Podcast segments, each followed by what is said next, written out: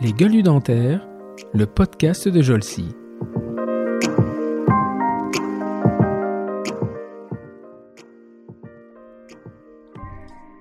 Bonjour et bienvenue pour ce nouvel épisode du podcast Les Gueules du Dentaire, le podcast de la société Jolcy. Comme vous le savez, pendant cette période estivale, eh je n'invite pas, je n'enregistre pas euh, avec des invités. Enfin, si j'enregistre, mais ça sera diffusé à la rentrée. Euh, mais on profite de, cette trêve pour vous proposer des morceaux choisis d'épisodes qui ont été enregistrés dans les saisons précédentes. Pour euh, ce bonus track numéro 4, eh bien, euh, mon premier, la première sélection est euh, un épisode, l'épisode numéro 14, où je me suis entretenu avec un jeune endodontiste, enfin, qui est en tout cas plus jeune que moi, et qui est installé à Paris, qui a, fait, qui a commencé, qui s'est cherché longtemps et qui s'est destiné à l'endodontie après une rencontre professionnelle avec celui qui deviendra son mentor, le docteur Bertrand Caillard. Avant de devenir endodontiste, il décide de s'envoler pour Philadelphie, où il fait un programme de trois ans à peine avec un master et il revient et s'est installé très récemment puisque j'étais à l'inauguration de son cabinet il y a quelques semaines. Il est enfin chez lui dans le 15e et euh, c'est un monsieur qui gagne vraiment vraiment à être connu. On a eu un épisode extrêmement sympathique et puis euh, on entretient des relations amicales assez sympathiques tous les deux. Voilà, c'est avec un grand grand plaisir que euh, je reviens sur l'épisode du docteur Guillaume Joigny. Mais effectivement, moi, je me mets à la place de quelqu'un qui, euh, qui fait ses six années d'études, qui a son diplôme, qui monte son cabinet, et 40 ans après, il est toujours au même endroit. Là, ça va être compliqué quand même. Hein. Bah, c'est sclérosant. euh, Tu, tu... Alors après, peut-être qu'il y a des gens qui sont faits pour, mais moi, je vois que je, je, je suis intenable, quoi. Euh, On... Enfin, on me l'a déjà dit, hein, dans, des, dans les cabinets dans lesquels j'ai bossé. Euh, euh, attention, il a bien dormi, quoi. Le matin, euh, attention, aujourd'hui, ça se voit qu'il a bien dormi. Euh, Préparez-vous, Mm. ça va être compliqué aujourd'hui, parce que je suis comme ça. Attends, là, je viens, j'ai une idée. Attends, attends, calme-toi avec tes idées. Quoi? Qu'est-ce que tu veux faire? Qu'est-ce que tu Je dis, mais Mm. non, mais on peut changer ça. On. Puis là, on va pas faire comme ça. On va. Non, mais c'est c'est marrant parce qu'on discutait aussi d'autres choses. C'est que tu me disais j'ai une secrétaire et trois assistantes, et, et moi j'ai une secrétaire et deux assistantes. Et, euh, et les gens me disent mais t'es complètement fou en personnel. Mais en fait, tu te rends compte que sans ça, c'est pas possible. Mais bien sûr. C'est-à-dire Moi, que je les gens, tu les rends fous. Je non, mais c'est surtout Ah, que Et en plus, il y a un moment où, euh, bah, qu'ils absorbent. C'est-à-dire qu'ils sont au moins trois. Et moi, ma, ma, mon assistante administrative, euh, euh, Eléa, là, qui, qui nous écoute, qui passe d'ailleurs chez Jolcy, à un moment, elle, elle, quand elle me voit effectivement arriver euh, pleine d'énergie, elle dit au film, bon, accrochez-vous, les, là, accrochez-vous pareil, parce que bah, ça moi- va déménager, quoi. Moi, Sophia, mon assistante euh, en chef, euh, c'est pareil. C'est-à-dire que euh, elle dit, oula, quand il dit ça, je sais ce qu'il veut dire. euh, attendez, c'est bon. Oui, oui, ok, ok, docteur, ok. Et là, et là, sont- vont se prendre un café. Mais voilà, après, ce sont des, des, des personnalités, mais je pense pouvoir dire que ces gens-là adorent travailler avec nous parce que. Ah, mais moi, euh, moi, enfin, moi, je, je, je, jamais. Je parle pour elle, mais effectivement, je pense que, je- enfin, et puis, et puis en plus, euh, je l'inclus. Et puis là, j'ai des, deux nouvelles assistantes euh, avec qui je m'entends bien, ça se passe bien aussi, mais je les inclus dans mes projets. C'est-à-dire que Mm. je dis qu'est-ce que vous en pensez? Là, je suis en train de réfléchir à un nouveau cabinet, donc euh, qu'est-ce que vous en pensez? Je sais pas, même sur l'architecture, je dis ouais, euh, c'est plutôt ça. Comment comment vous voyez les trucs Euh, euh, Puis puis même en fait euh, déléguer parce que il y a des choses euh, que je sais pas faire. J'essaye de savoir faire à peu près euh, tout ce que euh, toutes les tâches des assistantes, mais en vrai, en fait, c'est pas possible. Donc quand là on est en train Ouais. de réfléchir à la stérilisation, je leur dis euh, qu'est-ce que vous en pensez? Est-ce qu'il vous faut une grande salle, une petite salle? Euh, Quelle serait votre stérilisation idéale? Imaginez que vous avez tant de fauteuils. Comment on, on fait un côté salle, un côté propre? Quelle va être la circulation? Enfin voilà, on réfléchit ensemble. C'est le principe de la, de la délégation en fait. Il y a, on en discutait avec Jérôme Lipovitch là, qui, qui, qui Ouais. est venu il y a pas longtemps, et il me disait moi j'arrive pas à déléguer. Et je lui dis mais Jérôme tu ne peux déléguer que ce que tu sais faire. Mais à un moment donné quand tu sais le faire, tu peux pas tout faire. C'est que mais il faut le savoir le faire. Et après tu dis euh, voilà, la, la mise en la mise en œuvre c'est comme un chef d'orchestre. Le chef d'orchestre s'il connaît pas la musique, s'il connaît pas les instruments, c'est pas un chef d'orchestre, c'est pas un mec qui, qui, qui ne fait que s'agiter avec sa baguette de, de, de, de, de chef d'orchestre. C'est-à-dire que le mec, il connaît tout, il travaille énormément. Et après, il délègue. Il délègue aux instruments le, la, la, la notion de faire le son. Et euh, ça me rappelle un, un, d'ailleurs un- une vidéo que tu m'as envoyée euh, Ouais. il, y a, il, y quelques mois. Et euh, c'est assez extraordinaire. C'est-à-dire qu'avec des mêmes musiciens, euh, le son n'est pas le même à la fin. C'est Ah ouais. incro- incroyable. Donc, donc voilà. Alors, on revient un peu à. Donc, tu passes ton. Tu te retrouves à Montrouge. Hein, je crois que tu as fait. Oui, tu as fait des études à Montrouge. Marrant parce Oui. que je me rends compte en lisant ton CV que tu as eu le bac l'année où moi j'ai commencé à être assistant. Euh, Ah ouais ouais, C'était euh, 7 ans parce que j'ai j'ai- eu j'ai diplômé de 94 et et tu as eu ton bac en et en fait euh, tu es sorti de la fac moi j'étais déjà quasiment plus. Enfin, tu as été diplômé en 2009, c'est l'année où je suis revenu de d'Angleterre. Donc c'est assez marrant parce qu'il y a un vrai. Ouais, on se ouais, chevauche. Enfin ouais. Et donc tu fais tes études à Montrouge et là tu les vis comment tes études? Bah, euh, en fait, euh, je, je réfléchis pas, c'est-à-dire que je les vis, euh, c'était cool, euh, c'était, alors, c'était cool, oui et non, parce que mon père euh, commençait à être malade euh, et mon père, il a, il a une maladie un peu nulle. Enfin, de toute façon, les maladies, il n'y a pas de maladie super, mais, mais euh, c'était, il a eu une fibrose pulmonaire. Donc, si tu veux, il avait toute sa tête, mais son, son, ses poumons se fibrosaient. Il a jamais fumé de sa vie, tout ce que tu veux. Mais et donc, du coup, il avait de plus en plus de mal à respirer. Donc, pendant trois ans, ça a été une lente comment dire, euh, pas décrépitude ou agonie, mais en tout déclin, voilà, un long déclin. Mhm. Euh, et c'était dur parce que tu vois, à la fin, il était en fauteuil roulant avec de l'oxygène, il continuait à écrire, et continuait à travailler. Mais, euh, mais donc, je me suis quand même pas mal occupé de lui. mes parents, ils avaient deux apparts. Il y avait un appart au rez-de-chaussée et ils avaient acheté un studio de 50 mètres carrés au-dessus qu'ils avaient transformé en bibliothèque. Donc, c'est-à-dire que la douche, il y avait des, c'était un, un truc à thèse. Euh, la, la, cuisine, il y avait plus de robinet, il y avait des bouquins partout. Il y avait, euh, c'est que des bouquins, une bibliothèque géante. Et, euh, et, donc comme mon père après pouvait plus monter les escaliers, je leur ai dit écoutez voilà ce qu'on fait, je refais l'appartement complet et euh, vous me vous me payez les fournitures et du coup je vous paye pas de loyer. ils m'ont dit ok deal. Donc ils sont descendus, j'ai refait tout l'appart. Donc ça m'a pris pas mal de temps, mais j'ai refait plancher, plomberie, électricité, peinture, enfin tout, euh, enfin étanchéification, tout ça. Et puis donc du coup j'habitais dans cet appartement à partir de la D2, donc la quatrième année, euh, non D1, donc troisième année. Et du coup mes potes venaient et on révisait, on se faisait des sessions de révision et tout. Donc euh, euh j'ai eu septembre de temps en temps, mais tu vois, euh, enfin pas énormément parce que mais, mais pareil, j'étais hyper efficace si tu veux. J'allais pas en cours, j'allais que pour mes Ronéo. Tu sais, les Ronéo, c'est tu vas et tu mmh, prends mmh. le cours pour les autres. Euh, et puis euh, une semaine avant le truc, j'allais même pas chercher mes Ronéo, donc j'allais photocopier tous les cours qu'il fallait. Et vraiment, j'étais euh, droit au but, quoi. Je faisais, euh, mais ça, ça tombera jamais, ça, ça tombera jamais. C'est impossible que ça tombe là-dessus. Alors, parfois, euh, je tombais pas juste. Donc, euh, mais, mais globalement, c'est assez tombé assez juste. Donc, j'étais très, très, très rapide, très efficace dans les, dans les, dans les révisions, ce qui me permettait de travailler pas énormément.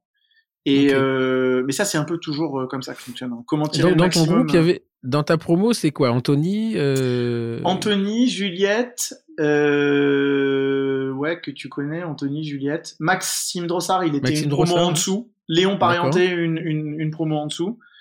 D'accord. Et euh, Karim Dada, il était euh, au-dessus? Ah non, Karim Dada, ouais, ouais, il est. il déjà euh, interne, lui. Il doit avoir, il doit avoir 6 ans de plus que moi, 6, 7 ans, 6 ans de plus que moi. D'accord. Ouais. Donc lui, il était interne, ouais. D'accord. Avec Dorothée. Et Dorothée, exact. Oui, oui. Et donc le, le là, tu, tu, tu passes tes années, tu, tes, tes cliniques, tu te retrouves où alors? Donc je me retrouve. Alors en fait, c'est pareil. J'ai pu choisir, et en fait, je me suis dit, euh, si, enfin à l'époque, hein, maintenant, euh, à l'époque, Colombe, c'était vraiment, euh, enfin bref, c'était, euh, je sais pas, c'était euh, Far West. ensuite, Créteil, c'était bien, il y avait deux granges, etc. Mais Créteil, c'était réputé comme tu fais ce que tu veux en fait à Créteil. Mhm. C'est-à-dire, euh, tu peux y aller, puis ça passe, et puis mais tu rien fait. Bretonneau, c'était un peu pareil, et c'était le début de Bretonneau, parce que moi, quand j'ai commencé le D2, c'était la Tour de Verne. La, la première année de dentaire, c'était la Tour de Verne, c'était Deliberos. C'était la dernière année. Alors, mhm. dernière, j'arrive pareil, première année, euh, j'arrive là-bas, je, je, fumais à l'époque, je vais m'acheter un paquet de top, et je vois un gars avec un, un, un pas un demi, une pinte, euh, genre il est 8 heures du matin, au bar, le gars il s'enquille une pinte et tout, puis il est bien habillé et tout. Je me dis, les gars, ils sont solides quand même, 8 heures du matin, une pinte. Franchement, bien joué. Je buvais pas du tout d'alcool. En plus, moi, à l'époque, je, faisais du sport et tout. Et enfin, je me suis dit, j'allais acheter des clopes. Et, euh, et j'arrive, et on me dit, aujourd'hui, on va vous confier à ce gars-là et tout, et vous allez le suivre. Paf, le gars à la pinte. C'était le prof de, c'était le prof de dentaire. Et je me dis, oh là là là là, mais qu'est-ce que c'est que ce métier? C'est vraiment, c'est des alcoolos et tout. Et c'était un prof de pédo, en plus, je me rappelle, il parlait aux enfants, je me dis, mais il doit puer la bière, c'est pas possible. bon, bref. Donc, euh, et puis, c'était, ça tombait en ruine, quoi. Ça a été détruit l'année d'après, je crois, euh, des libéraux. Donc, euh. Et donc, il restait Ivry, on m'avait dit, Ivry, c'est dur, euh, euh, là-bas, c'est pas possible de pas bosser. Et moi, je m'étais dit, bah, c'est ce qu'il me faut, parce que si, si je vais dans un endroit où c'est possible de pas bosser, j'irai pas jamais. Mmh. Donc, je me suis dit, vas-y, va à Ivry. Et, euh, et donc euh, voilà, c'était bien parce que je m'entendais bien avec les profs. mais bon, fallait quand même bosser. J'ai eu des profs super. J'ai eu Franck bah, de Cube qui m'a mis qui m'a mis sous le microscope. Il y avait un microscope. Il m'a dit bah si tu veux, tu peux l'utiliser. Je suis bah bien sûr, personne ne l'utiliser, ça a l'air cool. Donc c'est là que j'ai commencé à utiliser le microscope. J'ai eu Gilles Tirlet, j'avais Bernard Fletter avec qui je m'entendais très bien aussi. Je venais le samedi. Donc on avait des, des vacs le samedi, ça c'était trop bien le samedi matin euh, les vacs parce que c'était hyper calme, tout le monde était détente. Donc voilà. Et c'était dans le vieux vieux Ivry. Et donc j'ai fait toutes mes études là-bas. La D3 ça a pas été hyper marrant parce que mon père est mort pendant la pendant la mmh. pendant l'année. Donc bon c'était pas très marrant euh, surtout qu'en plus il m'appelait en me disant ouais je suis en train de mourir il faut que tu viennes et tout. Donc je lâchais tout je partais euh, euh il y avait la chef de scène qui disait où allez-vous? Je dis écoutez là j'ai pas le temps. Elle fait non posez-vous on va discuter. Donc je crois qu'il y a des, des petits noms d'oiseaux qui sont partis. Bon elle a compris après. Euh, mais donc ça ça n'a pas été une année super marrante. Et moi je voulais partir déjà à l'étranger en dernière année. Mais si tu veux pour partir en dernière année et Anthony l'avait fait il était parti au Mexique. Et en fait pour partir il faut prévoir ça l'année d'avant. Mais moi euh, mmh. mon père il était malade j'allais pas prévoir quoi que ce soit donc en fait, en hmm. dernière année, je me suis retrouvé tout seul. Tous mes potes étaient partis. Euh, Portugal, euh, Mexique. Juliette euh, aussi. Juliette était pas. Alors non, Juliette, elle avait, Juliette, elle avait, euh, elle avait préféré rester une année de plus en, en Détroit ou. Non non, en Détroit. Enfin, elle, elle, elle était. Elle a Ouais, voilà. Mais parce qu'il elle aimait bien Ivry. Il faisait non alors elle, elle était à Créteil, elle était à Créteil. Hmm. Mais euh, c'est un peu c'était un peu indépendant c'était un peu euh, franchement euh, c'était un peu indépendant de sa volonté. Je veux dire tout le monde aurait redoublé dans les mêmes conditions. Bref hmm. et et donc donc je me retrouve c'est vrai tout seul en dernière année et donc là il y avait Maman qui était le chef de service à l'époque hmm. et qui est devenu doyen d'ailleurs maintenant. Et euh, je lui avais dit, écoutez, euh, moi maintenant, euh, je suis tout seul ici, j'ai pas envie de, de, de, perdre mon temps. Donc, il y a pas, j'ai regardé les implants, ça a pas l'air compliqué. Il n'y a pas de raison que que ce soit réservé à la formation post-universitaire. Donc, moi, je vous le dis, cette année, je pose des implants. Et j'y suis allé vraiment comme ça, en croyant pas du tout à ce que je disais. Il me disait, mais ouais, t'as raison, et ben on va faire ça.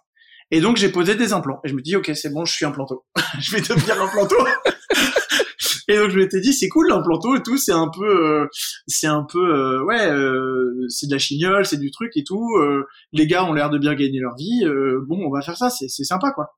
Puis en fait mm. pas du tout. j'ai posé trois implants, je crois que c'est sur ma mère. Ils sont toujours sur ma mère d'ailleurs. Je les ai posés en 2008, donc tu vois, c'est mon plus gros taux de succès. Et Je lui ai fait une endo au même moment, la dent est toujours là, donc pour l'instant c'est la bataille entre les implants et les implants et l'endo. Publication de comparaison de, de, de survie. Exactement. Donc, euh, donc, là, tu euh, fais ton diplôme en 2000, 2009. Euh, et là, à ce moment-là, euh, tu décides, tu sais déjà que tu vas partir ou euh... Alors pas du tout, non non pas du tout. Et alors donc en fait c'est ça qui est assez intéressant, c'est que euh, en 2000, donc mon père meurt en 2007 et euh, je rencontre Bertrand en 2008, je crois. Mais c'est intéressant parce que si tu veux, alors en particulier moi avec mon rapport avec l'affiliation, euh, qui, qui, qui est forcément en moi depuis le départ, même si je le savais pas. Mm. J'ai retrouvé, si tu veux, en Bertrand une figure, euh, une figure paternelle, et, euh, et ça continue d'ailleurs toujours. Enfin, je veux dire, on a une relation assez euh, filiale. Et en fait, je rencontre donc Bertrand Cayette, euh, à une euh, parce qu'à ce moment-là j'allais à toutes les soirées dentaires possibles. Déjà il y avait des petits fours, il y avait des trucs quand tu étais étudiant c'était gratuit et puis euh, ils avaient et je me retrouve euh, à l'époque c'était la compagne de Philippe Cayat qui m'avait proposé de venir pour pour faire un peu tenir les portes, les trucs comme ça, tu vois. Hmm. Pas la sécurité mais bon si ça se passe pas bien quand même voilà. Et puis si tu t'appelles le 18. et donc et donc je, je vois le truc d'un planteau, je trouvais ça intéressant. Et je devais donner une présentation. Je me rappelle, on avait fait des soirées mythiques. On appelait ça les soirées mythiques. Et les soirées mythiques, c'était quatre présentations dans l'année avec des, des gens qui présentaient euh, selon les centres de soins. Et c'était pour avoir des sponsors pour l'argent, pour payer pour notre semaine de désintégration. Et mhm. moi, j'avais déjà présenté à l'époque une vidéo d'un d'une chirurgie endodontique que Franck Decup avait faite. Et enfin, je te parle de ça en 2006, 2007. Et donc, mhm. si tu veux, et je montrais aussi un traitement endo à rétro. Donc, j'avais monté, mais faut remettre ça dans le contexte. J'ai l'impression d'être vieux maintenant, mais euh, montrer des vidéos de d'insert ultrasonore mhm. sous microscope en 2007, euh, mhm. franchement, on voyait pas beaucoup ça. Euh, donc, euh, donc, euh, donc voilà. Et je montrais un truc de chirurgie endodontique, et on m'avait dit, ouais, il y a un gars hyper connu, il s'appelle Bertrand Cayette, il fait de la chirurgie endodontique, il fait des trucs de dingue. Et j'arrive à cette formation, et euh, je le vois au buffet en train de, tu sais, pendant qu'il y a les conférences, en train de bouffer Bertrand, il a vraiment un gros gros coup de fourchette. Et donc, euh, et donc, je vais le voir et je lui dis bonjour, je suis étudiant, euh, je voudrais juste vous poser une question. Euh, je, je, vais présenter un truc sur la chirurgie endodontique et nous, on nous dit qu'il faut s'arrêter aux 5 maxillaires parce qu'après, on sait pas faire, c'est trop compliqué. Est-ce que vous, vous vous arrêtez aux 5 maxillaires et tout? Et Bertrand, dans, dans sa grande élégance, me dit, euh, moi, je m'arrête aux 8. Et je dis non, ben, vous avez pas, vous avez pas compris ma question. Euh, je parle des chirurgies endodontiques. Il dit oui, oui, moi aussi. Et je me dis, ce gars est quand même très bizarre. Euh, je le crois pas beaucoup. Et il me dit, écoute, viens au cabinet si tu veux. Et donc je lui dis, bah ouais, ok. Et donc je vais au cabinet et il m'a fait passer un entretien. Il m'a fait passer un entretien. et donc j'étais dans sa salle d'attente et tout, j'avais peur. Et donc, euh, je suis passé par son assistante. Il je lui ai montré le film de la chirurgie endodontique. Et il a son assistante qui dit oh, mais c'est pas du tout comme ça qu'on fait et tout. Et je la regarde et je dis Mais elle se prend pour qui, elle? Une assistante. Et... puis, en fait, j'ai compris que rapidement, elle était euh, bien meilleure que moi en endo, l'assistante. C'est-à-dire qu'elle voyait les cas après, elle disait Bon, ça s'est fêlé. Ça, non, ça c'est une fracture, ça c'est une résorption. Je dis Mais n'importe quoi. Elle raconte n'importe quoi. Et évidemment, elle avait raison tout le temps. Donc, je me suis dit ça c'était Je crois que c'est la première fois que je me suis dit Bon, Là, il faut que tu, c'est bon. Maintenant, tu te tais et tu écoutes. et donc, ça a commencé comme ça avec Bertrand. Et donc, j'ai commencé à l'assister. Et en fait, comment c'est venu le truc de partir? Donc là, on est en 2008. Et en fait, je voyais, j'ai fait plein de trucs, j'ai fait le master, j'ai fait le, le les CES, CE d'endo, je lisais les trucs, je, et puis je me disais, j'arrive à un moment où j'ai l'impression de plafonner. Alors Bertrand, il me faisait lire plein de trucs, et il me faisait lire plein d'articles, et, et, surtout, il a beaucoup, il a beaucoup d'esprit critique, c'est-à-dire que dès qu'est-ce que t'en penses, je dis, bah c'est génial, il me dit, ah oui, c'est génial, mais regarde, tu vois, c'est pas si génial que ça parce qu'en fait ce gars-là il fait ci ce gars-là. Et c'était en fait il, il, il m'a commencé à, l'analyse critique ouais. exactement à l'analyse critique d'un article. Et il disait est-ce que tu crois vraiment que ces cas-là euh, tout le monde peut les faire? Ou alors euh, regarde euh, il dit la chirurgie endo le succès et je te dis n'importe quoi c'est 100% oui mais c'est que des incisives. Et, tu vois c'est pas pareil tu vois mmh. bien si on mmh. fait des bon des trucs comme ça. Et donc à un moment je me suis dit en fait le seul moyen de, de, de dépasser ce plafond c'est de partir c'est de faire euh, c'est de faire vraiment autre chose. Et donc en 2011 je me suis dit euh, et je l'ai fait sans Bertrand parce qu'il y a des gens qui m'ont dit ouais Bertrand il t'a envoyé aux États-Unis. Pas du tout. Euh, j'ai fait mon truc tout seul. Et après j'ai dit à Bertrand bon bah écoutez je vais avoir besoin d'une lettre de recommandation. Est-ce que ça vous dirait et il me dit bah ouais bien sûr. Et Bertrand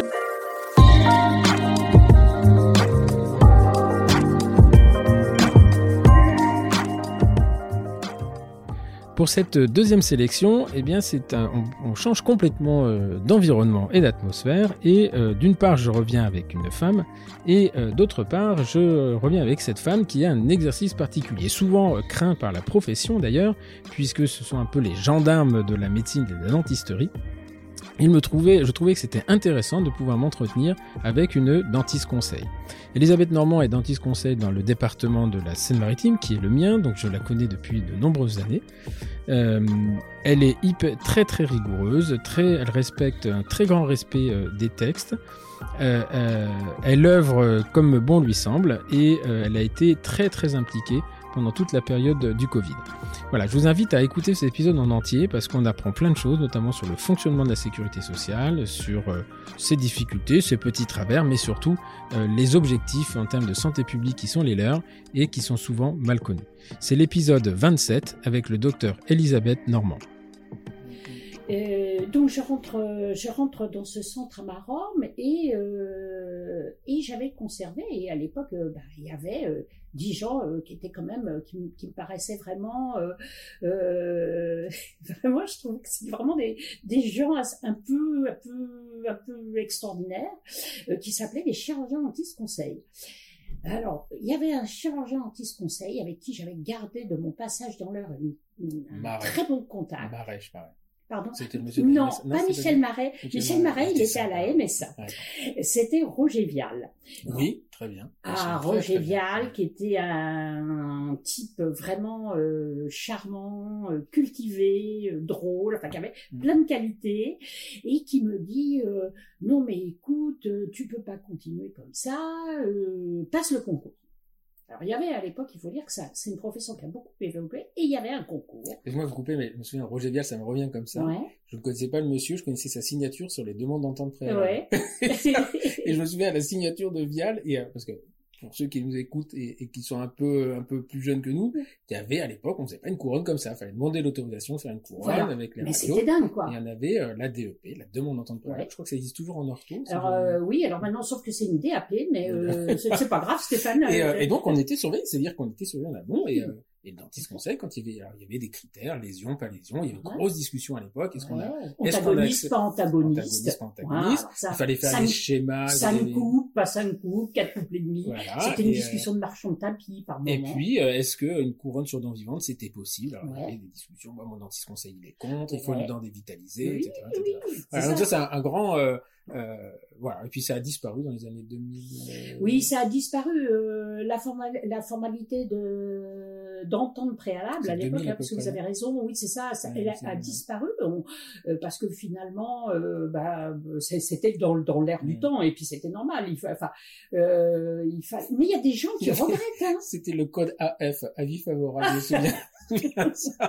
quand ça revenait, etc. Parce que des fois, on fallait attendre trois semaines. oui, oui. Patient, disait, oui, parce qu'on a le droit de faire la provisoire? Enfin, voilà, c'était un, un, autre, un autre. on revient, euh, on oui, revient oui, sur, non, mais c'est euh, vrai, c'est, c'est, c'est rigolo, ça. Rigolo, ouais, mais je pensais pas, euh, je pensais pas que vous aviez connu ça, oui. Ah, si, si, si. Vous êtes tellement jeune. Ah, non, je suis diplômé de 80. Non, j'ai connu longtemps et, et je me souviens d'agrafer les radios. Et puis quand on avait une lésion, il fallait montrer que la lésion régressait. Oui. Et donc on. Exactement. Et puis quand c'était, et quand il y avait un refus, c'était en rouge. Je me souviens, il y avait ah écrit avis défavorable en rouge en bas là, je revois très très bien la feuille. voilà, donc euh, bon. À un moment, euh, je pense que la profession, euh, il a été considéré que la profession était quand même suffisamment suffisamment mature mm. pour savoir pour pour se passer de ce type d'avis et la, notre métier a quand même énormément changé.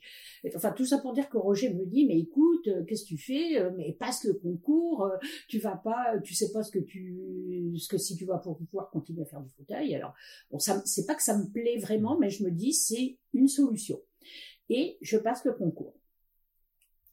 Je passe le concours et euh, j'ai au moment euh, parce que c'était un concours qui était finalement très couru à l'époque.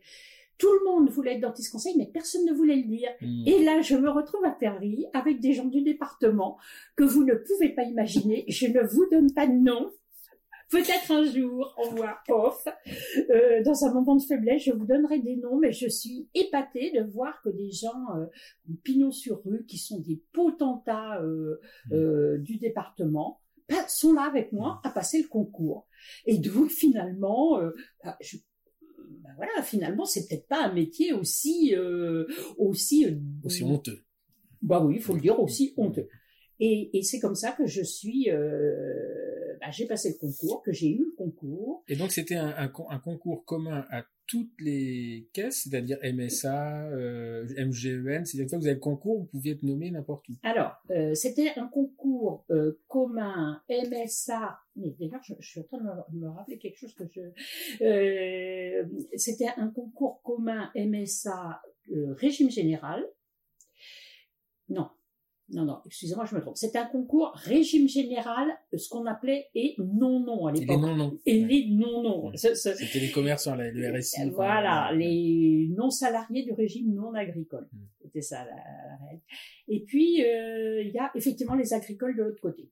Euh, et c'est un concours France entière. C'est-à-dire qu'on passe le concours, euh, on passe un écrit, puis ensuite on passe à un oral, puis après, on est inscrit sur une liste d'aptitude où il y a le double de euh, gens inscrits. Euh, il y a deux fois plus de gens inscrits que de postes. Et ensuite, bah, on, a, on prend, on va prendre un poste. On va, on a deux ans pour prendre un poste. Et sinon, on perd le bénéfice du concours. Et là, on peut être nommé n'importe où. D'accord. C'est toujours pareil? C'est toujours le même ah, système? C'est plus du tout pareil. C'est plus du tout pareil. Euh, le concours a beaucoup beaucoup évolué. Et surtout maintenant les gens qui passent un concours dans une région sont quasiment assurés d'être dans, la région. et d'avoir le poste euh, euh, qu'ils souhaitent parce que euh, la profession est vieillissante, hein, elle mmh. subit la même pyramide de la, des âges que les gens qui sont au fauteuil. Et là maintenant on se retrouve avec un creux dans les chirurgiens dentistes conseils dans certaines régions. Il y a eu des régions où il y avait plus plus du tout de chargés dentistes conseil. Des départements, il y en avait plus. Mais parce que c'est une restriction de poste, une réduction de poste ou une réduction de, de, de candidats en fait? Les deux. Les, deux. Et il y a une, une, une, une réduction mécanique euh, puisque euh, il y a euh, il y a eu à un moment euh, bah, une réduction d'effectifs dans la profession. Donc évidemment une, une, une réduction de gens qui postulaient pour passer le Ce, Puis les, les, fonctions ont complètement. La, ah la, perte de la, la, perte de la DEP, les, les, les contrôles d'activité ont changé. Complètement, complètement. C'est maintenant c'est vraiment euh, une profession. On peut dire, euh, on, on va dire que dans 80% euh, de notre de nos fonctions, on fait ce qu'on appelle de l'accompagnement. Euh, donc ça, euh, et puis il y a eu quand même beaucoup d'évolutions. Il y a eu la CCM, il y a eu la mmh. convention, euh, et donc c'est un métier vraiment beaucoup beaucoup d'accompagnement et il faut euh, bah, il faut euh, apprécier ce type d'exercice. On n'est plus dans nos bureaux, on n'est pas dans nos bureaux avec un tampon rouge ou, ou, bleu. c'était hein. pas un tampon, c'était une, une, inscription manuelle, je me souviens. donc finalement, donc vous d'après ce que j'ai compris, vous passez le concours, vous l'avez, et là vous hésitez. Et alors, quand même, euh... donc là, bon, là, je suis reçu et puis j'hésite. J'hésite parce que quand même, pour moi, c'est quand même euh, psychologiquement, euh, c'est quand même une grande bascule. Euh, il faut dire qu'à l'époque, les chargeurs de conseil sont ou très vieux, mmh. ou très très jeunes, parce qu'il y en a quelques-uns qui sortent de la fac, mais pas si jeunes que ça, parce qu'à l'époque, il faut quand même minimum 50 diplômes pour pouvoir passer le concours. D'accord. Ok. Et quelle est la motivation? Alors, vous, votre motivation, on l'a. Quelle est la motivation, euh, je dirais, générale des gens qui passent ça? C'est-à-dire que c'est plus une fuite de l'exercice au fauteuil, ce qui vous vous fera hésiter justement de, de, quitter le fauteuil, ça a été vraiment votre angoisse, oui, oui. Et, euh, et, de dire bon bah euh, voilà, vous êtes retourné à la mutualité, etc. Amiens, puis le Havre, vous êtes nommé au Havre. Mais quelle est la motivation? Alors je sais pas si vous êtes très en contact, mais quand vous discutez avec les gens, quelles sont la motivation Quelle est leur motivation première? C'est euh, il y a autant de euh, motivation que de chirurgien dentiste conseil. Il n'y a pas de typologie. Euh, c'est pas la typologie qui, qui a couru euh, très longtemps en disant c'est un chirurgien dentiste raté, il était nul, il ne pouvait faire que ça. Mmh. Ça, c'est pas vrai. Moi, ça me fait de la peine quand j'entends ça parce que c'est pas, c'est pas vrai. Il y a vraiment des motivations qui sont multiples et variées. Nous, on a dans la région euh, une consoeur qui se reconnaîtra si elle entend, qui est allergique à l'eugénol. Ah, ah Qu'est-ce qu'on fait quand on est allergique à l'eugénol? On fait de la prothèse. pas dans nous en tout cas. C'est pas facile, hein C'est pas facile, non Voilà. On a eu, alors c'est très rigolo parce qu'on a une consoeur qui a eu euh, le même type de problème que moi. Alors elle, elle était sur une moto, elle a chuté de la moto. Alors elle, elle conduisait la moto et elle a eu un problème euh, de plexus brachial et euh, voilà. Ah, Donc voilà. Alors quand on fait le tour, quand on fait le tour des, moi, je, je, je... s'il y a une chose que je n'aime pas dans, on peut penser tout ce qu'on veut des chargés antistes conseil. Moi, je sais pas une vision corporatiste de mmh cette fonction. Mais moi, je, ça me fait toujours de la peine quand on dit, quand on laisse croire que ce sont des chirurgiens dentistes ratés mmh. ou qui avaient tellement d'échecs au fauteuil ou qui avaient des problèmes relationnels, enfin j'en sais rien. Euh, il doit y en avoir. Hein, euh, alors il y en a, mais, mais on a le même pourcentage que euh, de, de, gens qui ont eu des, des, échecs, qui ont eu des difficultés relationnelles que dans la population. Ça c'est pas un mmh. concentré, c'est pas un substrat de gens. Euh, non, faut pas stigmatiser quoi. Faut pas stigmatiser. Il n'y a, pas le personnage. Et ça, ça quand même, ça m'a quand même beaucoup motivé dans mon exercice de praticien conseil c'est euh, d'avoir des relations avec mes confrères et, dans l'ensemble, je pense que j'y suis arrivée, sauf quelques-uns qui me haïssent, mais ça dans la vie on peut pas, euh, on peut pas euh, l'en empêcher. Ça a été toujours d'être de, de, de de dire que j'avais un exercice différent, mais mais pas mieux, pas moins bien, etc. Et ce qui est très rigolo, Stéphane, c'est que à nos 15 ans de promo, Mmh. Donc, euh, là, je fais d'un seul coup un grand bond. Je suis praticien conseil. C'est nos 15 ans de promo. On fait, euh, on fait, euh, on fait un, un, grand truc à Paris euh, puisque je suis diplômée de Paris. Et là, j'ai tout un tas de gens qui me disent ah non mais euh, comment on fait pour être dentiste conseil Ah mais c'est pas mal. Ah bon, faut passer à concours.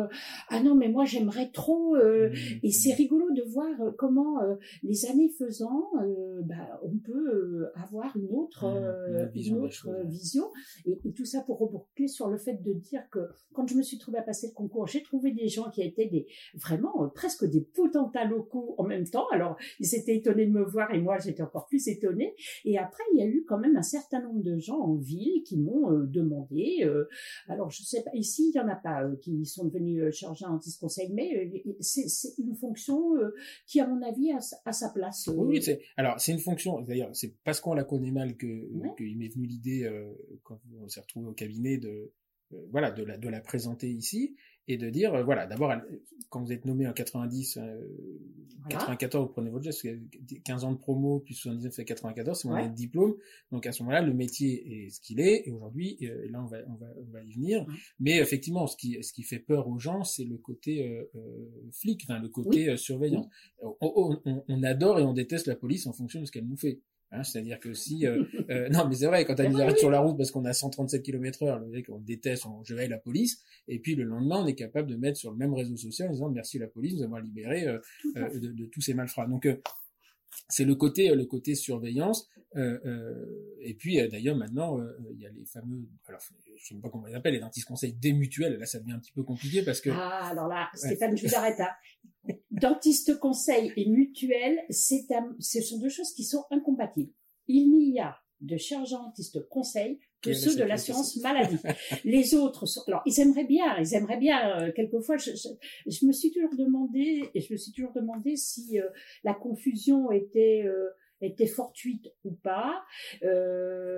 mais tant que ce sont des gens qui n'ont pas tant qu'ils ne travaillent pas pour l'assurance maladie et qu'ils n'ont pas passé de concours, ils ne sont pas chargés dentiste conseil. Ils sont conseillers, euh, éventuellement, après, ils ont des contrats qui les lient à une assurance spécifique. Alors c'est certes l'assurance maladie est une assurance, mmh. euh, mais elle est quand même euh, universelle en mmh. France. Hein.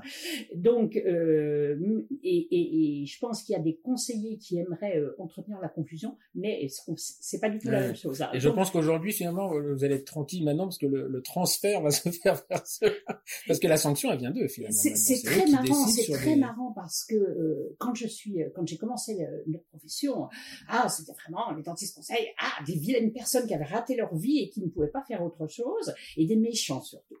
Et euh, compte tenu de l'évolution des choses, avec euh, quand même, euh, on le voit avec la dernière convention, une part forte des prises en charge faites par les complémentaires mmh. santé, mmh. donc une part financière importante.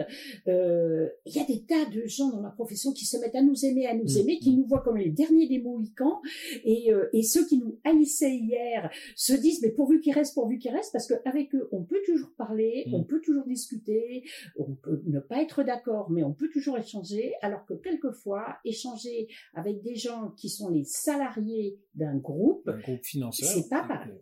Qui, paye, ça n'est pas pareil. Là, il y a un, problème de juger parti. Oui, euh, voilà. Et d'ailleurs, il y a pas mal de, de, choses qui circulent en disant est-ce qu'ils ont le droit de demander des radios, etc., etc. Enfin, c'est euh, mais là, le mieux, à la limite, il faudrait que je trouve, euh, j'invite un jour un dentiste conseil de mutuelle oui, pour, conseiller, demander, conseiller. oh, c'est mal. Voilà, mais euh, j'inviterai peut-être à, ce micro, gens qui nous explique, qui nous donne ses motivations, et, et, et, etc. Alors,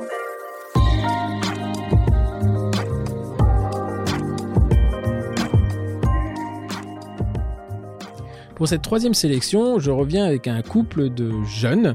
Alors j'allais dire jeunes dentistes, mais en fait, elle, elle est dentiste et lui, ne l'est pas. On revient également sur la formation, euh, euh, puisque je vais m'entretenir avec les fondateurs et, les directeurs, euh, maintenant les co-directeurs, d'une société de, qui devient une société de formation d'ailleurs, qui ne l'était pas, et que tout le monde connaît, puisque vous avez inévitablement, vous avez déjà vu au moins une de leurs publicités. Euh, Lodoïs et Elsa euh, euh, dirigent la société French Tous. passionnés de cinéma tous les deux, eh bien, ils ont décidé de, Elsa est dentiste, Lodoïs était travaillé dans la communication et à un moment donné, ils ont décidé de mettre leur savoir-faire et leur passion au service de la formation en endodontie. C'est l'épisode numéro 15 C'est un épisode, c'était le premier épisode où j'interviewais un couple, enfin du moins un duo, et euh, j'ai été ravi, c'est à ce jour-là qu'on a fait, que j'ai vraiment fait leur connaissance, et ça a été un moment euh, euh, très très agréable, je crois même que le plaisir était partagé. Bienvenue à Elsa, je vous laisse avec Elsa et Lodoïs pour l'épisode numéro 15. Ça c'est évident. Alors, donc, toi, tu te retrouves en 2016 dans la forme, le, groupe de formation de, symbiose de, Jean, Jean-François Lasserre tu lui demandes de filmer, il dit pas non, euh, apparemment, et donc tu reviens euh, avec des vidéos que vous avez montées avec Lodoïs. Et là, qu'est-ce qu'il dit Comment? C'est Lodoïs qui a fait les premiers montages, en effet, ce qu'il m'avait gentiment proposé. Donc c'est lui qui a fait les premiers montages. Et, euh, je l'ai accompagné aussi ah oui. chez Jean-François. Mmh. Et j'ai eu le plaisir de voir qu'une intervention pouvait faire du 18h, 2h du matin. euh, non, mais ça, c'est que chez Jean-François Lasserre. Hein. Long, quoi. Prends des sandwichs quand même. Tu aurais dû être un découragé de hein, plutôt que. non, du sucre. C'était génial. et donc, euh, euh, et, là, et tu reviens, et tu, Jean-François Lasserre, tu lui montres la vidéo, et qu'est-ce qu'il en pense, lui? Alors nous, on avait, enfin avait déjà monté avec. Euh, alors on avait bien respecté puisque quand même le but c'était aussi que qu'il y ait un intérêt pédagogique. Donc c'est pour moi c'était c'était intéressant qu'il y ait les moments clés. On l'a travaillé mine de rien ensemble. Mais euh, voilà, il y avait une musique, euh, des transitions, des textes. Euh, y avait, c'était avec un rendu cinéma, quoi. Vraiment, c'était, moi, j'ai, trouvé, et je la trouve toujours encore super, cette vidéo. Elle est sur la plateforme, vous pouvez aller la voir. Elle est sur euh, Facebook aussi. Je crois qu'il y, a des brides sur Facebook aussi. Et, euh, et je crois que Jean-François, bah, faudrait lui demander, mais mine de rien, ça, ça lui a plu puisqu'on en a fait plein d'autres depuis. Donc, bon, ça donc là, les, les... ouais, c'est, c'est, c'est, c'est, c'est, le plaisir aussi de pouvoir enfin s'exprimer, d'avoir un objectif parce que, alors après, je sais pas ce que vous avez fait avant, mais c'est que là, tu, quand tu travailles pour un truc qui a une finalité business ou pédagogique. Enfin voilà, c'est pas pareil que quand tu fais un truc pour t'amuser et, que tu fais mmh. ton, ton portfolio quoi. Clairement, clairement. Et moi, j'avais eu un autre mentor pendant mes études, euh, à qui j'avais quand même parlé de, de, mon goût pour le cinéma, qui est le docteur Franck Pourra, qui est orthodontiste à Bordeaux, et euh, qui lui aussi est, est très créatif. Il, il, met plein de choses en place. Et euh, je lui en avais parlé puisque c'est vrai que j'ai quand même, euh, j'ai quand même, euh, j'ai quand même hésité. Ça prenait une, une part importante dans, dans, dans, dans ma vie. Et euh, déjà à l'époque, en première et deuxième année, j'avais été euh, le filmer euh, sur des séquences qui, qui, ont été montées. D'ailleurs, je ne pense pas qu'elles soient sur la plateforme. Et, et c'est comme ça que j'ai commencé en fait. Pendant mes études chez Franck Pourra, à monter des petites vidéos aussi, aussi, aussi. Alors là, c'est intéressant. Et tu filmes avec quoi à ce moment-là? Et alors, j'avais quand même, j'avais déjà un réflexe à l'époque qu'on a utilisé après chez Jean-François, un réflexe, un, Canon bah, premier premier prix. Hein. C'est vrai que c'était pas un matériel extraordinaire qui permettait essentiellement de faire de la photo, mais qui avait un piqué vidéo euh, super bon euh, que mes parents m'avaient offert puisque quand même, voilà, j'ai toujours fait un peu de, j'ai toujours fait un peu de montage de photos euh, et j'utilisais ça déjà à l'époque. On l'a toujours d'ailleurs cet appareil qui est, plutôt correct, un, 600D hein, qui D'accord. Mais non, c'est marrant parce que quand on a affaire à un couple, moi, le premier réflexe que j'ai eu quand je vous ai connu, que tu m'avais contacté, c'est pour moi, il y avait un couple, il y avait le le, monsieur qui faisait la technique et la madame qui faisait euh, c'est complètement con hein, mais c'est en fait euh, c'est en discutant un peu avec toi que tu je m'aperçois que oui derrière toi aussi tu faisais de l'image. Alors ce qui est un petit peu euh, l'idée que, que très très con d'ailleurs que j'ai eu à ce moment-là c'est c'est parce que effectivement les premiers lives qu'on a fait Lodoïs était derrière la caméra en train de faire des mouvements. Et puis toi tu tu présentais euh, tu étais la modératrice. Donc effectivement c'était quand même plus facile de modérer en tant que dentiste mais voilà, c'est un peu l'image. Mais en fait, euh, euh, c'est après, quand on a discuté, je me suis aperçu que toi aussi, tu avais un, tu avais un background technique. Oui, oui, oui, j'avais un goût, oui, oui, très prononcé pour le, bah, pour, pour, pour l'image. Hein. Au départ, on s'était même en fait euh, chacun avait sa catégorie en fait. On s'était donné des catégories. alors pour la première vidéo, non avec Jean-François, mais après on s'est dit bon ben Elsa elle va plus faire ortho euh, esthétique par exemple. Après on se, on se recroisait, mais je veux dire il y, a un moment où justement on était tous les deux assis l'un à côté de l'autre, chacun sa vidéo et. Euh, ah oui, on a commencé, c'était le deux et moi-même qui faisions les montages. Hein, avant de... Alors ça c'est marrant parce que est-ce que est-ce que vous avez un style de montage chacun? Mmh. C'est-à-dire qu'en regardant une vidéo, on peut savoir qui a monté ou pas? Est-ce qu'il y en a ah, un qui est plus... oui, Alors, euh, Bien sûr, il y a, on a deux influences qui sont complètement différentes, euh, justement, et c'est ça qui est assez, assez rigolo. Et euh, alors, et comment, tu, comment vous les décririez, ces influences techniques? Vas-y, toi, commence. Alors, vous allez peut-être apprendre quelque chose l'un sur l'autre. non, non. Asseyez-vous, allongez-vous tous les deux, on va parler. Donc Elsa, mais vous le dites pas. Elsa, ça va plus être en fait des couleurs très flashy. Euh, ça va être une influence en fait qui peut être. Moi, j'utilise. Moi, je commence par par choisir une musique. Et après, mais bon, c'est pour la pédagogie, Stéphane, vous allez hurler, hein, parce que c'est. Non, non, non, mais moi, ça m'intéresse. Mais je choisis une musique que j'apprécie. Euh, c'est vrai que toi, tu travailles pas comme ça, hein, mais euh, qui est libre de droit, évidemment. Euh, mmh et, euh, et, après, je, je, monte les séquences dessus, en essayant évidemment de, de, de respecter les transitions, qui, qui, voilà, que ça, que ça tombe au bon moment, et qu'en même temps, ça coupe pas la séquence euh, qui est importante à montrer. Hein. Mais moi, je travaille toujours comme ça, et j'adore les animations de texte. D'accord, donc ça veut dire, euh, Elsa, si je comprends bien, tu prends une musique, donc un rythme.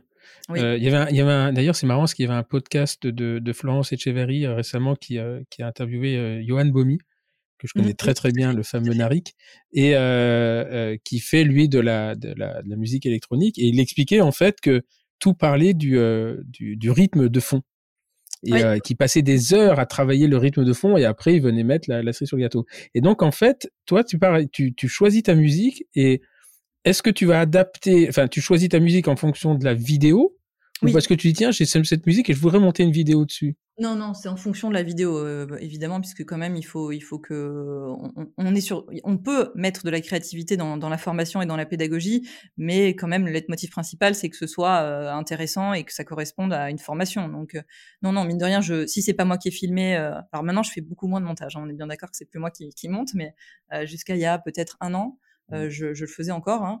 Euh, et euh, souvent à l'époque, c'était moi qui filmais, donc je connaissais les rushs et j'essayais de voir ce qui pouvait euh, correspondre le plus. Ce qui me plaisait beaucoup aussi, c'est les plans hors bouche, mine de rien, qui ont moins d'intérêt. Euh, pour, pour, en matière de formation, mais qui me permettent quand même de reposer un peu le cerveau, de pas être juste sur des séquences cliniques. Mmh Ça permet de faire une pause. Et ça, c'est vrai que j'aimais, j'aimais beaucoup. Et, euh, et c'est là où on pouvait justement avoir ce côté un peu plus cinéma, ou même euh, des vidéos. Alors c'est moins valorisant, mais des vidéos sur YouTube. Il y a des très bons créateurs de contenu euh, sur YouTube qui n'ont pas la possibilité de monter des films et, euh, qui mettent à disposition voilà des vidéos hyper chouettes qui peuvent durer une petite heure, des, sortes de courts métrages. Et, et, moi, mes influences, elles sont dans le cinéma, elles sont sont dans l'art même, le design, les couleurs, les sons, enfin tout quoi.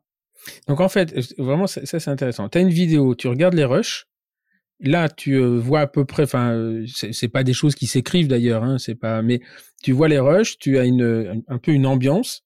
Oui. Tu vas chercher euh, indirectement ou tu, tu, vas, ça va matcher avec une musique, parce que quand tu parles des musiques libres de droit, ça veut dire que tu, tu as des, ce sont des créateurs, donc tu vas aller chercher dans des banques, vous avez des banques sonores, et oui. euh, voilà. Alors, est-ce que d'à partir de ta vidéo, tu dis voilà, moi je veux ce rythme-là et tu vas aller chercher des, de la musique, ou c'est parce que tu passes de temps en temps, tu fais un peu. Ah non, en fait, moi, je ma revue de littérature. Veille, exactement. Je fais une veille, je fais une veille euh, créative euh, de, de, de, type d'affiche. Donc, euh, j'ai des dossiers sur mon téléphone, sur mon ordinateur, qui sont classés en fonction de, de mes goûts. Donc, je, je fais des captures d'écran, je, je, je, prends note de vidéos. J'ai, j'ai, sur mes notes, j'ai des rappels, j'ai toute une liste de, des dernières musiques que, que, que j'aimerais pouvoir utiliser.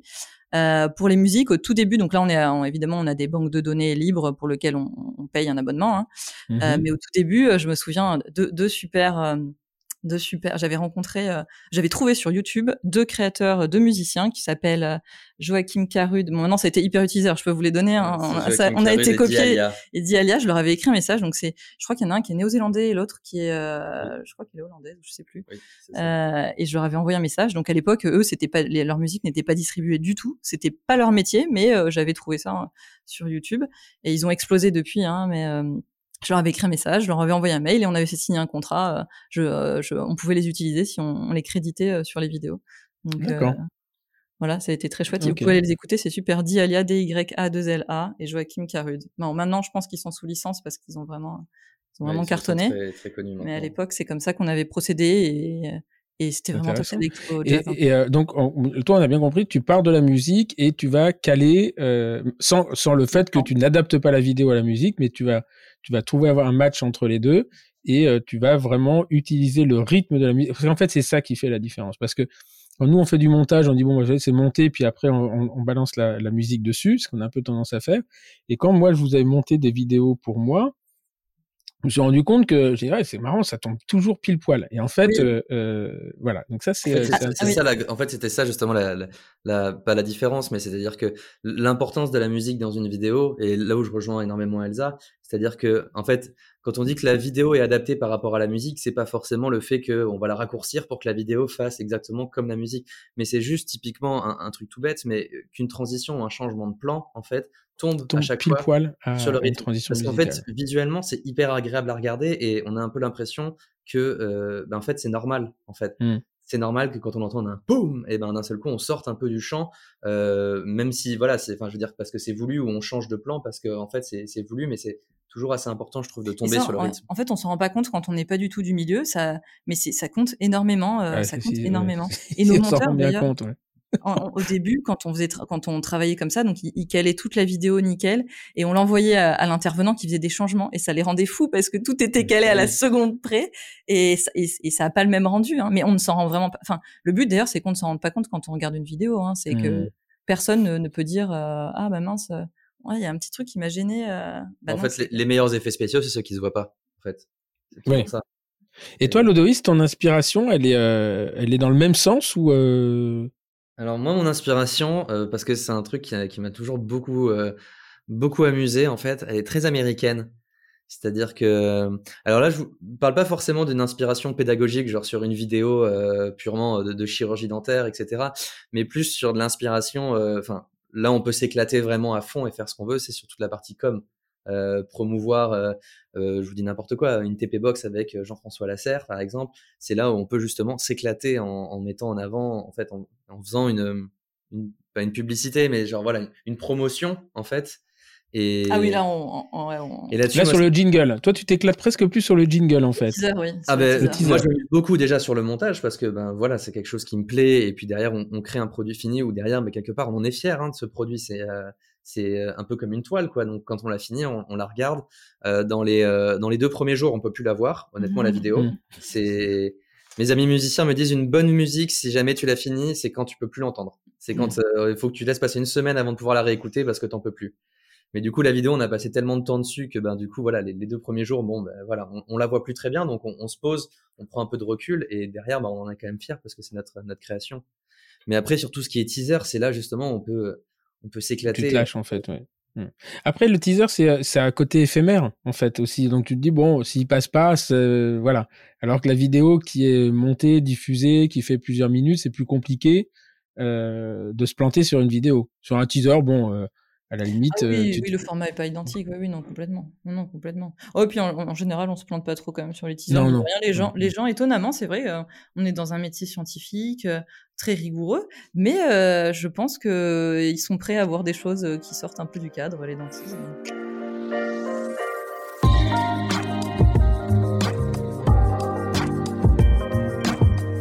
Pour terminer ce bonus track, je reviens sur un épisode qui était très particulier pour moi puisque je me suis entretenu avec une dentiste rouennaise qui s'y attendait pas euh, quand je l'ai contactée, euh, qui connaissait le podcast mais qui ne s'attendait pas du tout à ce que je puisse un jour euh, la contacter à ce sujet. Au-delà d'être une praticienne extrêmement sympathique et une femme dans la vie très sympathique, elle a surtout un double parcours et qui illustre très bien la notion de pivot professionnel qui était l'origine, qui était l'origine, l'origine de la création de ce podcast.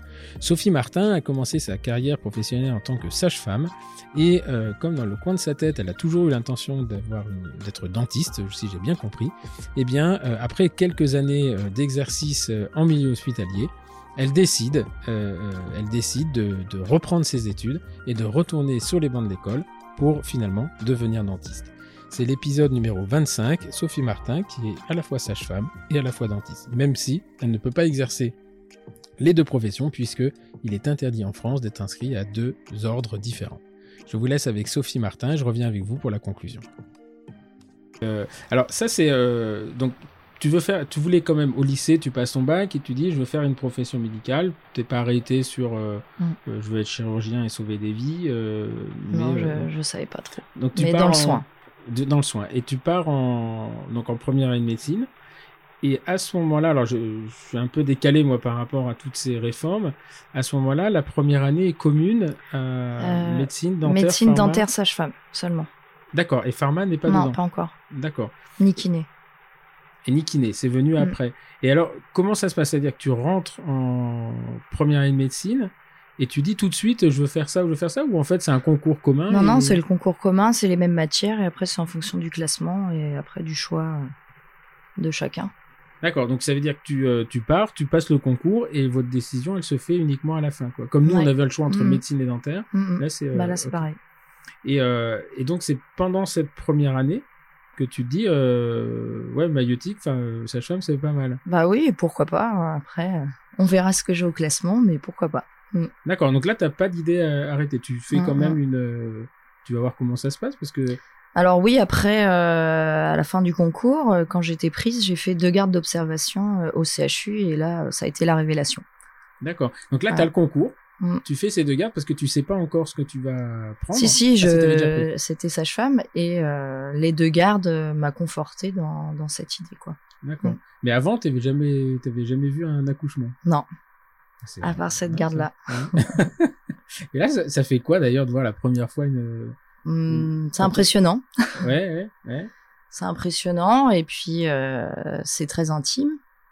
Ouais, Et, euh, et puis euh, voilà, c'est un moment important de la vie, forcément. ouais, ouais. Et c'est. Parce que nous, on se souvient de notre première anesthésie, mais enfin, le premier soin, il est, ça fait quelque chose pour le praticien, mais pour le, surtout pour le patient d'ailleurs. mais là, là, là, là, t'arrives, c'est quand même un milieu, effectivement, comme tu dis, très intime. Euh, la naissance, moi j'en ai vécu cinq, c'est euh, c'est quelque chose de très particulier. Tu rentres d'abord dans l'intimité beaucoup Mm. de la femme, hein, c'est assez perturbant. Euh, et puis il y a la naissance de, de, Mm. de l'enfant, et là il y a un nouveau, nouveau moment assez intime d'ailleurs. euh, Après, j'étais vraiment en En observation retrait, là. C'était, Ouais. je me faisais toute petite et je, je regardais quoi. D'accord. Et alors, c'est, euh, c'est, c'est, euh, comment dire, le, le- tu, tu rentres, comment ça se passe les études de, de sage-femme Elles se font à, l'u- à l'université aussi Alors à l'époque, euh, c'était euh, à la maternité au CHU de Rouen. On avait des locaux qui étaient, qui ont été maintenant transformés en bureaux et en salle de staff, mais à l'époque c'était notre école. C'est une école. Ah, c'est une école. Voilà. Et c'est toujours une école ou c'est C'est toujours une école. Maintenant, elle est euh, dans le bâtiment avec les kinés, infirmières. euh. D'accord, mais la notion d'école, ça veut dire que euh, ça délivre pas le, c'est pas dans le processus de Bologne licence master euh, doctorat. C'est une école de 5 ans, comme les, comme les kinés finalement alors. Ouais, après c'est en, c'est reconnu master, mais euh, Ça a connu master. Mm. C'est comme les, les- en fait les vétérinaires, ça n'a rien à voir avec moi. Ouais. je, je- je fais un raccourci, mais euh, vétérinaire c'est une école. Les, Ouais. éco- les facs dentaires étaient des écoles Mm. à l'époque. Elles sont devenues universitaires euh, euh, après. Et donc l'en- l'enseignement, ça, ça se passe comment? C'est essentiellement au- il y a la partie théorique, je pense, mais après vous êtes en on a beaucoup de stages dès la première année et euh, aussi des cours. Donc c'est des blocs de cours, blocs de stages. Donc la première année, on doit euh, surtout apprendre tout ce qui est soins infirmiers. On fait beaucoup de stages euh, euh, dans pas mal de services et aussi pour apprendre un peu euh, toutes les pathologies générales en lien avec nos cours. Et c'est en... on a aussi des stages où on suit des sages-femmes, mais on a principalement des stages euh, infirmier. extérieurs à la maternité en première année. Les cours, c'est soit des intervenants extérieurs, des médecins, des chefs de clinique souvent qui viennent faire des cours pour euh, chaque matière, des médecins aussi, euh, des, des gynécos, parce qu'on a le bloc euh, obstétrique gynéco, et aussi tout ce qui est pathologie générale. On avait des cours d'ortho, des cours de cardio, des cours de... Et puis on a pour chaque, pour chaque classe, chaque année d'études, on a une sage-femme enseignante référente qui nous fait aussi des cours. D'accord. Donc dès le départ, en Mm. fait, euh, c'est euh, Alors moi, c'était organisé, je crois que maintenant ça a un petit peu changé, mais euh, les deux premières années, c'était tout ce qui était physiologie. On abordait que la physiologie de la grossesse, de l'accouchement, et euh, les dernières années, on abordait la pathologie alors, la pathologie, les path- les obstétricale, obstétricale et gynécologique. D'accord, donc les grossesses pathologiques, grossesses Voilà. qui se passent mal. Quoi. Voilà. Donc en fait, les deux premières années, c'est sympa, la troisième année, tu commences à te Voilà. dire, là, je suis vraiment, de, vraiment Voilà. dedans. Quoi. Et euh, Et les stages sont aussi orientés par rapport à ça aussi. ok, et, et c'est quoi une promo de sage-femme euh, C'est une petite femmes, promo. euh, Ouais. bah, moi, j'avais euh, deux garçons dans ma promo, Non, ils appellent comment? On appelle les sages-femmes des. Maïoticiens. Parce que maïotique, c'est l'art d'accoucher les esprits. Ça veut Ah dire. Voilà. c'est la signification. Mais euh, ouais, bah les, les garçons se faisaient bien accepter hein, dans la promo. Je crois qu'ils étaient même contents hein, de Ouais. partager nos vestiaires. Vous êtes... Ah oui, ils ont même pas de vestiaire à eux. Non, non, on est euh, communs ensemble. Incroyable, ça. Ouais, ouais. Et, euh, et c'est des promos de combien? On était 24. Ah oui, c'est des petit, en petites fait. promos, Ouais. on est on est assez soudés. D'accord. Et, Et euh, euh, vaut mieux être soudés parce que c'est pas des études faciles. c'est-à-dire? Bon, on bosse beaucoup, on fait beaucoup de stages, on a une grosse pression, donc c'est bien d'être soudés et de bien Ah s'entendre. Ouais. C'est, euh, est-ce que c'est très différent On en parlera tout à l'heure de tes études dentaires. C'est, euh, c'est très différent comme ambiance ou euh... Euh, ouais, bah c'est déjà très féminin et puis c'est pas la fac, c'est une école. Ouais. C'est-à-dire que tu te sens plus, plus soutenu, plus accompagné Oui, beaucoup Ouais. plus. Bah, euh, les, les, diri- les- la directrice, euh, les, les sages-femmes enseignantes, elles nous connaissent euh, très bien. Quoi. Parfaitement. ouais, ouais. Mm. Et donc, en fait, c'est une école, donc vous êtes 24 par promo, c'est, c'est 5 ans, non, c'est 4 ans plus la première année. Quatre ans plus l'année de médecine. Donc, ça veut dire que c'est une école où il y a 100 personnes, quoi. il y Ouais, a 100, c'est euh, des- 100 étudiantes, et Mm. donc tout le monde se connaît. et- Voilà. Et puis c'est vrai que c'est pas comme la fac, tous les cours sont obligatoires. euh, voilà. Ah ouais. Mm. Ouais, donc c'est vraiment la notion Ah d'école, quoi. C'est... Même en- et en stage aussi, on est, euh, on, on remplit des feuilles de stage à chaque garde, etc. On est, on est vraiment suivi, quoi. D'accord. Mm.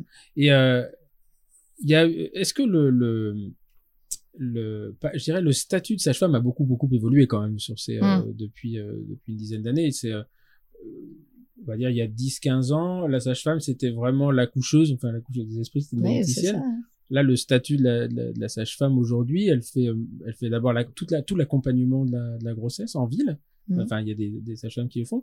Et puis, euh, bah, il y a eu quand même un transfert d'une partie de, de l'exercice des gynécologues, qui sont de moins en moins nombreux, et qui a, qui a été repris par les, euh, par les sages-femmes. Exactement. Et euh, est-ce que les études ont été adaptées par rapport à ça? Oui, oui, bah pendant mes études, on faisait, on, ils ont, ils ont adapté euh, les cours, etc. euh, par rapport à ça. Je pense que maintenant, euh, encore plus.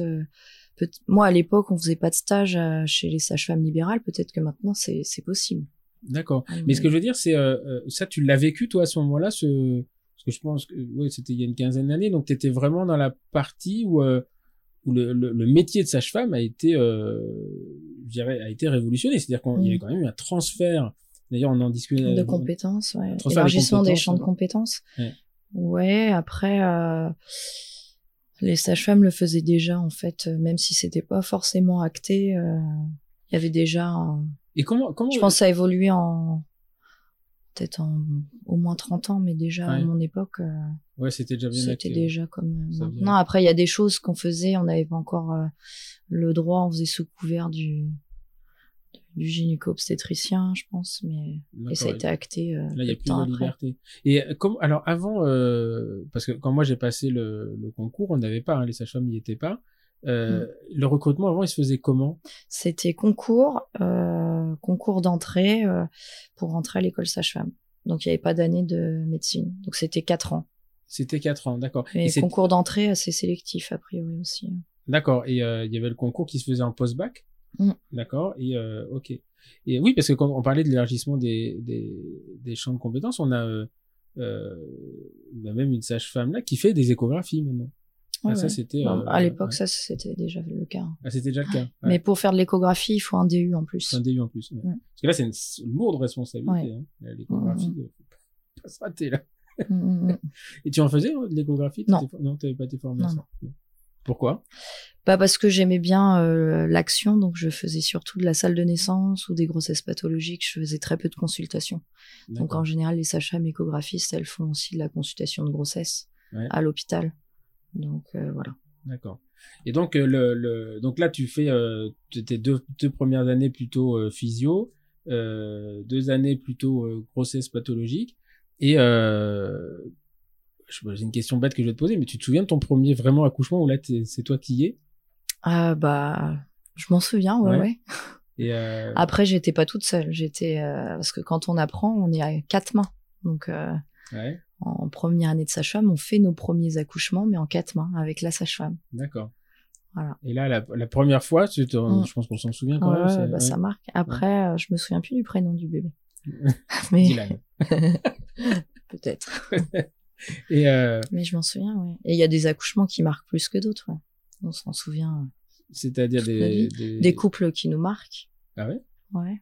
et euh, qui marque dans quel sens d'ailleurs? Bah, dans le sens euh, euh, des couples sympas, euh, Ouais. voilà, euh, un moment particulier, euh, voilà. Donc ça, ça, ça marque. Ouais. Et tu, sais combien t'as fait, de, combien t'as accouché de femmes ou pas non? Non, vous comptez pas. Alors on comptait pendant nos études Ouais. parce qu'on devait avoir euh, tant d'accouchements, tant d'actes euh, pour euh, la validation du diplôme. d'accord. Mais après, j'ai arrêté combien de compter. C'est combien d'accouchements Je sais même plus. C'était beaucoup, enfin, ça te paraissait inabordable ou finalement, voilà, c'était euh, pour vous éviter de procrastiner. Ouais, non, non, ça, ça va vite hein, quand même. Mm. On en fait, euh, on peut en faire un à deux par garde quand même. D'accord. Une garde de 12 heures. Ouais. Donc, Il y a euh, une, une maternité comme le, le Belvédère. Alors, ceux qui nous écoutent ne vont pas. euh, Il y, a, il y a combien de salles d'accouchement euh, au Belvédère? Ah, au Belvédère, je sais plus, hein, parce que j'y je suis allée qu'en stage, mais ils font plus d'accouchements que le CHU. Au CHU, ils sont à pas loin de 3000 accouchements. Le Belvédère, ils doivent être à un peu plus de 3000. Donc, 3000, ça fait presque 10 par jour. Mm. C'est énorme. Mm. Hein C'est énorme. euh, Et, euh, et donc, euh, euh, donc, tu fais ton, ton cursus comme ça, tu accouches les femmes, tu prends, enfin, tu prends du plaisir euh, apparemment. Et euh, qu'est-ce qui fait qu'à un moment donné, tu te dis euh, bon voilà, c'est, il va falloir que je fasse autre chose parce que qu'est-ce qui fait que parce que ton métier te plaît, Ouais, ouais. euh, a priori, tu, tu passes des moments assez sympathiques avec les avec les coups. Pour pour euh, Et puis l'équipe aussi, j'aimais bien l'équipe, euh, les, les sages-femmes avec qui je bossais, les gynécos avec qui je bossais, c'était vraiment, euh, on bossait en, en équipe, ça c'était, euh, c'est Ah ça ouais. qui était donc, le- sympa, ouais. la, la notion d'équipe en, Mm. en médical, elle est elle est là quoi. C'est pas un Ouais. mythe. Non, non, on- vraiment on bossait en équipe, on savait ce qu'on avait à faire et, euh, et on était assez soudés quoi. Mm. Après, c'est effectivement le, le parce que Camille, ma conjointe, l'a accouché il y a il y a trois semaines de de, de mon fils. C'est c'est étonnant euh, en fait euh, de de voir le comment on appelle ça? L'organisation de la chose parce qu'à un moment la sage-femme elle arrive, elle fait un truc, puis hop elle part. Il y a l'impression qu'elle revient au bon moment. Et je dis mais euh, il y a des caméras là non Mm. Et euh, enfin c'est assez rythmé. Il y a une accélération quand il faut. Enfin c'est euh, et puis elles sont juste adorables quoi. Enfin euh, ça je reconnais que c'est un euh, et puis c'est adorable sans euh, comment, comment dire il y, a- pas de froufrou enfin, on sent qu'elles font pas exprès quoi elles sont vraiment vraiment dans le truc et Mm. Et t'as- revu des enfants après plus tard euh, que t'avais accouché ou au part de gens que tu connaissais mais Euh, Oui, oui, oui, bah il y a des gens que j'ai, des personnes euh, que j'ai accouchées que je, je connais, donc j'ai revu des enfants après, ou euh, des couples qui me reconnaissent dans la rue, Ah ouais? Euh, qui après me montraient des photos ou me montraient euh, Ah ouais? leurs enfants, ouais, ça m'arrive. Là moins maintenant, mais ça m'est arrivé, ouais. Mais pas le sou- je, je crois que je la reconnaîtrais pas la je reconnaîtrais pas la sage-femme Ouais. qui a accouché me- même celui qui mon dernier fils l'a caché je vois à peu près à quoi elle ressemble mais je la reconnaîtrais pas dans la rue moi. Mm. Bon, après je suis pas fils dynamisme mais euh, et donc euh, Puis là avec les masques en plus. Je- elle avait un masque. Hein. non, là, par contre, ce qui est marrant, c'est que mon fils est né dans la même maternité et dans la même salle que sa sœur. Je sais Ah pas bah. pourquoi, salle 5. J'ai- Je me suis dit, mais c'est, euh, c'est- je me souviens de ça. C'était un signe. C'était un signe. Et euh, par contre, c'était plus agréable là parce que la dernière fois, c'était en, travaux. Alors, qu'est-ce qui fait qu'à un moment donné, tu te dis, bon, euh, t'aimes bien l'équipe, t'aimes bien ton boulot, et, euh, et tu décides de, de, de, de changer?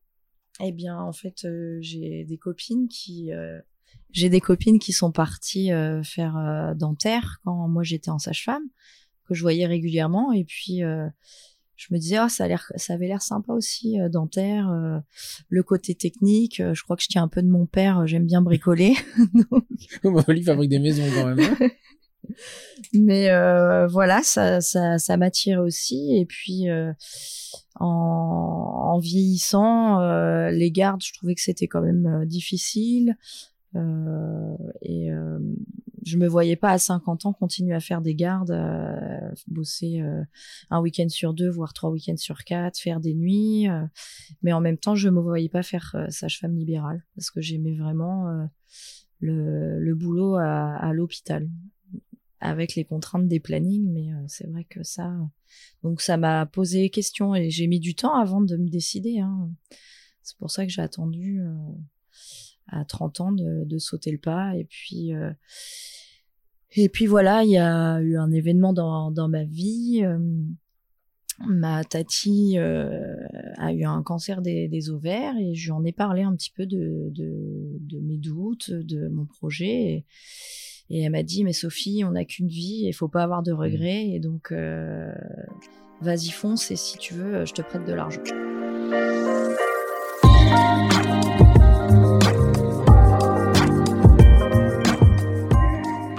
Voilà, euh, donc quatre, quatre invités, quatre épisodes euh, assez différents, mais euh, voilà, des très fortes, des bonnes personnalités, des, gens bien dans leur basque avec qui j'ai eu énormément de plaisir à m'entretenir.